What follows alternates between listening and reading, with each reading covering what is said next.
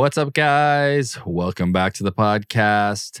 I'm Eric. I'm your podcasting host, and you're listening to Clipped. Clipped is a podcast that brings you podcast production tips, resources, education, and industry insights to help you start, grow, and monetize a podcast.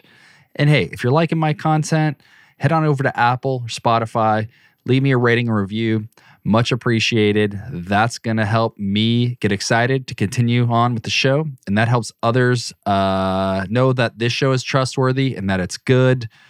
Uh, and they're going to be more likely to check it out. So thank you for that in advance. Uh, so last week I talked about buying ads to promote and market your podcast, spending a little bit of money and putting that towards marketing efforts as part of your overall strategy for your show. Organic growth is great, but bumping up your podcast with a little bit of ad spend can help accelerate your growth. But this week, I'm talking about finding advertisers for your podcast. And later on in a moment, I'm going to be giving you three online marketplaces that match podcasters with brands that are looking to advertise on podcasts. The reason I wanted to do these little two part series was because before you can think about trying to get sponsors to buy ads on your show, you need to invest in your show and you need to grow it. And once you get those numbers up, you're going to be in a better place to start being able to reach out to advertisers to get a little bit of money flowing in for your show, for your hard work.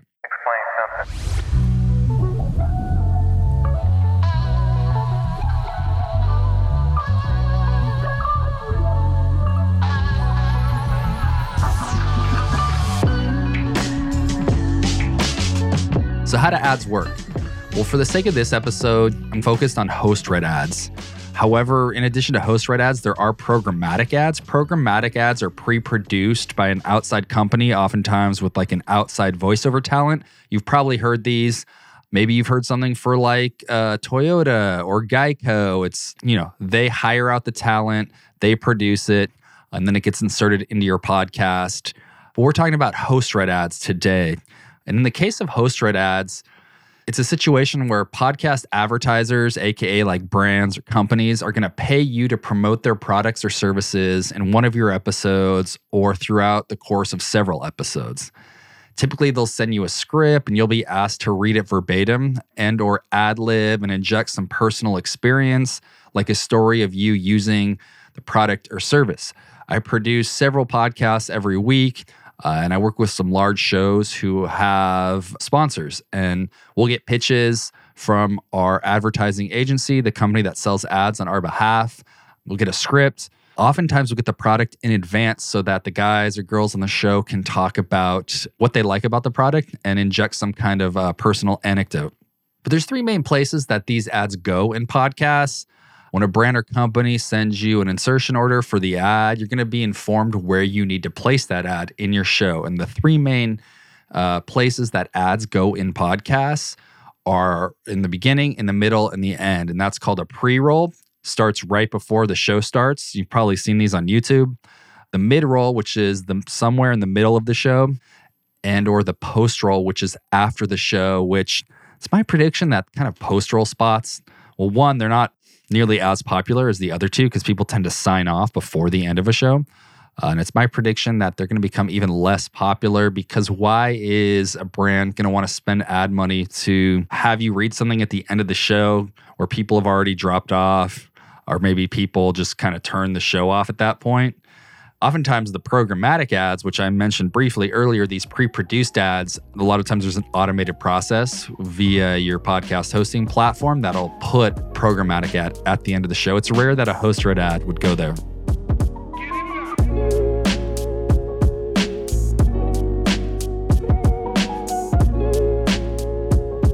Okay, so let's talk about ad rates. How much you get paid for an ad read depends on the size of your audience and the CPM that you and or someone on your team negotiated for the ad read. so what CPM is, it's kind of a stupid phrase, but it stands for cost per mill, M I L L E, mill. You might say milli, I don't know what the fuck, but apparently that's Latin for a thousand.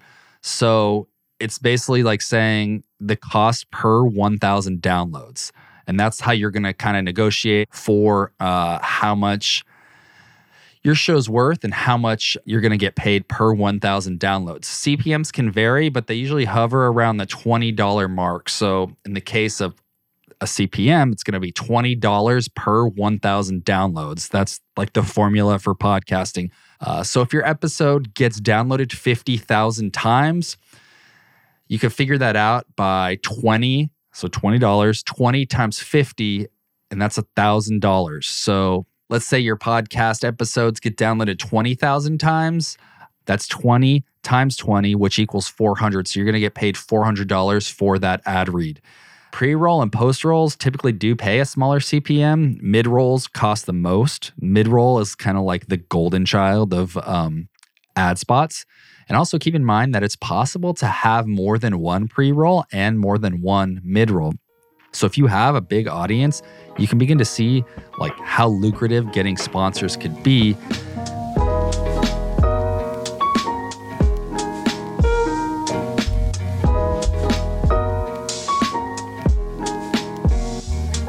All right, so there are advertising agencies that work with podcasters and sell ads directly on behalf of the podcaster. But in this episode, I wanted to share three online marketplaces with you that you can sign up for and start monetizing your podcast. These places pair brands and companies with podcasters. And so it's a great way to begin making a little bit of money from your podcast.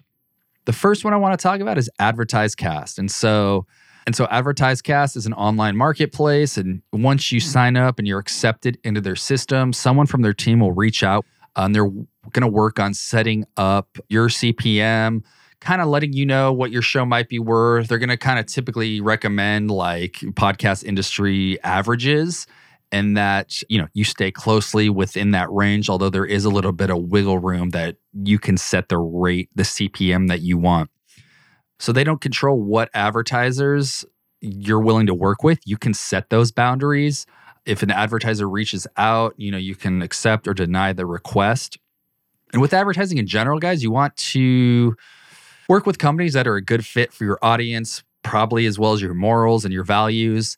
Their staff is going to support you along the way. So it's not like you sign up um, and then you're on your own. From within the website, you're going to get uh, your talking points, your air dates that the ad needs to go in, promo code or a vanity URL. I'm sure you've heard podcasters, whether they have a promo code or a dot .com slash and then the name of the podcast. So you're going to get all that information. And they're owned by Libsyn. So I'm confident that the support is good because Libsyn support is great. You're going to get paid um, through AdvertiseCast in 30 to 60 days, maybe 90 days. It kind of depends on when the advertiser pays AdvertiseCast. So again, I work on a show. I'm not going to mention the name of it, but it's a large show. A couple months ago, we did a deal with Athletic Greens. Just now got paid. So the host of the show told me this week that they just got paid and that ad aired several months ago. So I think just business in general, when you're working with like larger companies with larger um, contracts, it takes a while to get paid. 30, 60, net 90 is pretty average. Even me, myself, sometimes I don't get paid for like 30 days with the clients that I work for, working on improving that. So with AdvertiseCast, they're going to take 30%, which is honestly typical I see a lot of ad splits in the industry where the podcaster gets 70% and the agency takes 30%. Um, there are some that work on a 60 40 split, the bigger number always going to the podcaster. All right, the next is Podcorn. P O D C O R N. Cool name, I know, Podcorn. And this is a marketplace that matches podcasters with brands. It's a little bit different because you have to pitch yourself. You'll see a list of like potential advertisers. What's cool is that there's different options. So aside from just like a host read ad, Podcorn has taken like a little bit different approach where you can like integrate the sponsor into the topic of a podcast episode, making it like relevant to their brand. You could do a guest interview. You could reach out to them where you do a Q&A with an expert from the company that wants to advertise there's like all these creative ideas. Uh, creative integration is one. You can suggest an original idea of how you would like mention the brand or talk about the brand in your podcast, which is rad. So, yeah, Podcorn is cool. A little bit different model. You pitch them, but you will see like their budget. So, it's interesting. And I think it's kind of cool, like the creative integration stuff. We're seeing more of that. We're seeing even like brands and companies advertise like as part of the package, the host read ad on the show, but also like doing a social media video mentioning it in like uh, YouTube Shorts or uh, writing a blurb about it in your email newsletter. Like this uh, newslet, this week's newsletter was brought to you by XYZ Company. Think we're going to see more of that. That's just a prediction of mine. But Podcorn takes 10%, which is a pretty good split. Great split, actually. 90% to you, 10% to them. And then lastly is Gumball. And Gumball is also a marketplace where you go in their portal and everything lives in there. And there's almost 800 advertisers that they work with, which is cool, which is a shitload. So, a lot of options there for whatever type of podcast niche you're in. One thing that I think is cool about Gumball is you can actually upload audio samples to showcase your vibe and your style. So, that might help. That might help potential advertisers want to work with you because they like the way that you talk, they like the way uh, and your approach to reading scripts and podcasting. So, I think that's a cool like differentiator there. Gumball touts that they have a great success team dedicated to making sure everything with your campaign is running smoothly. So, Gumball's another place to look into. These marketplaces are a cool way to get started with podcast advertising. Yes, you have to have a sizable audience. And honestly, guys, that's going to be true with anything that advertisers are wanting to spend money on. The bigger the audience, the more money that you can make.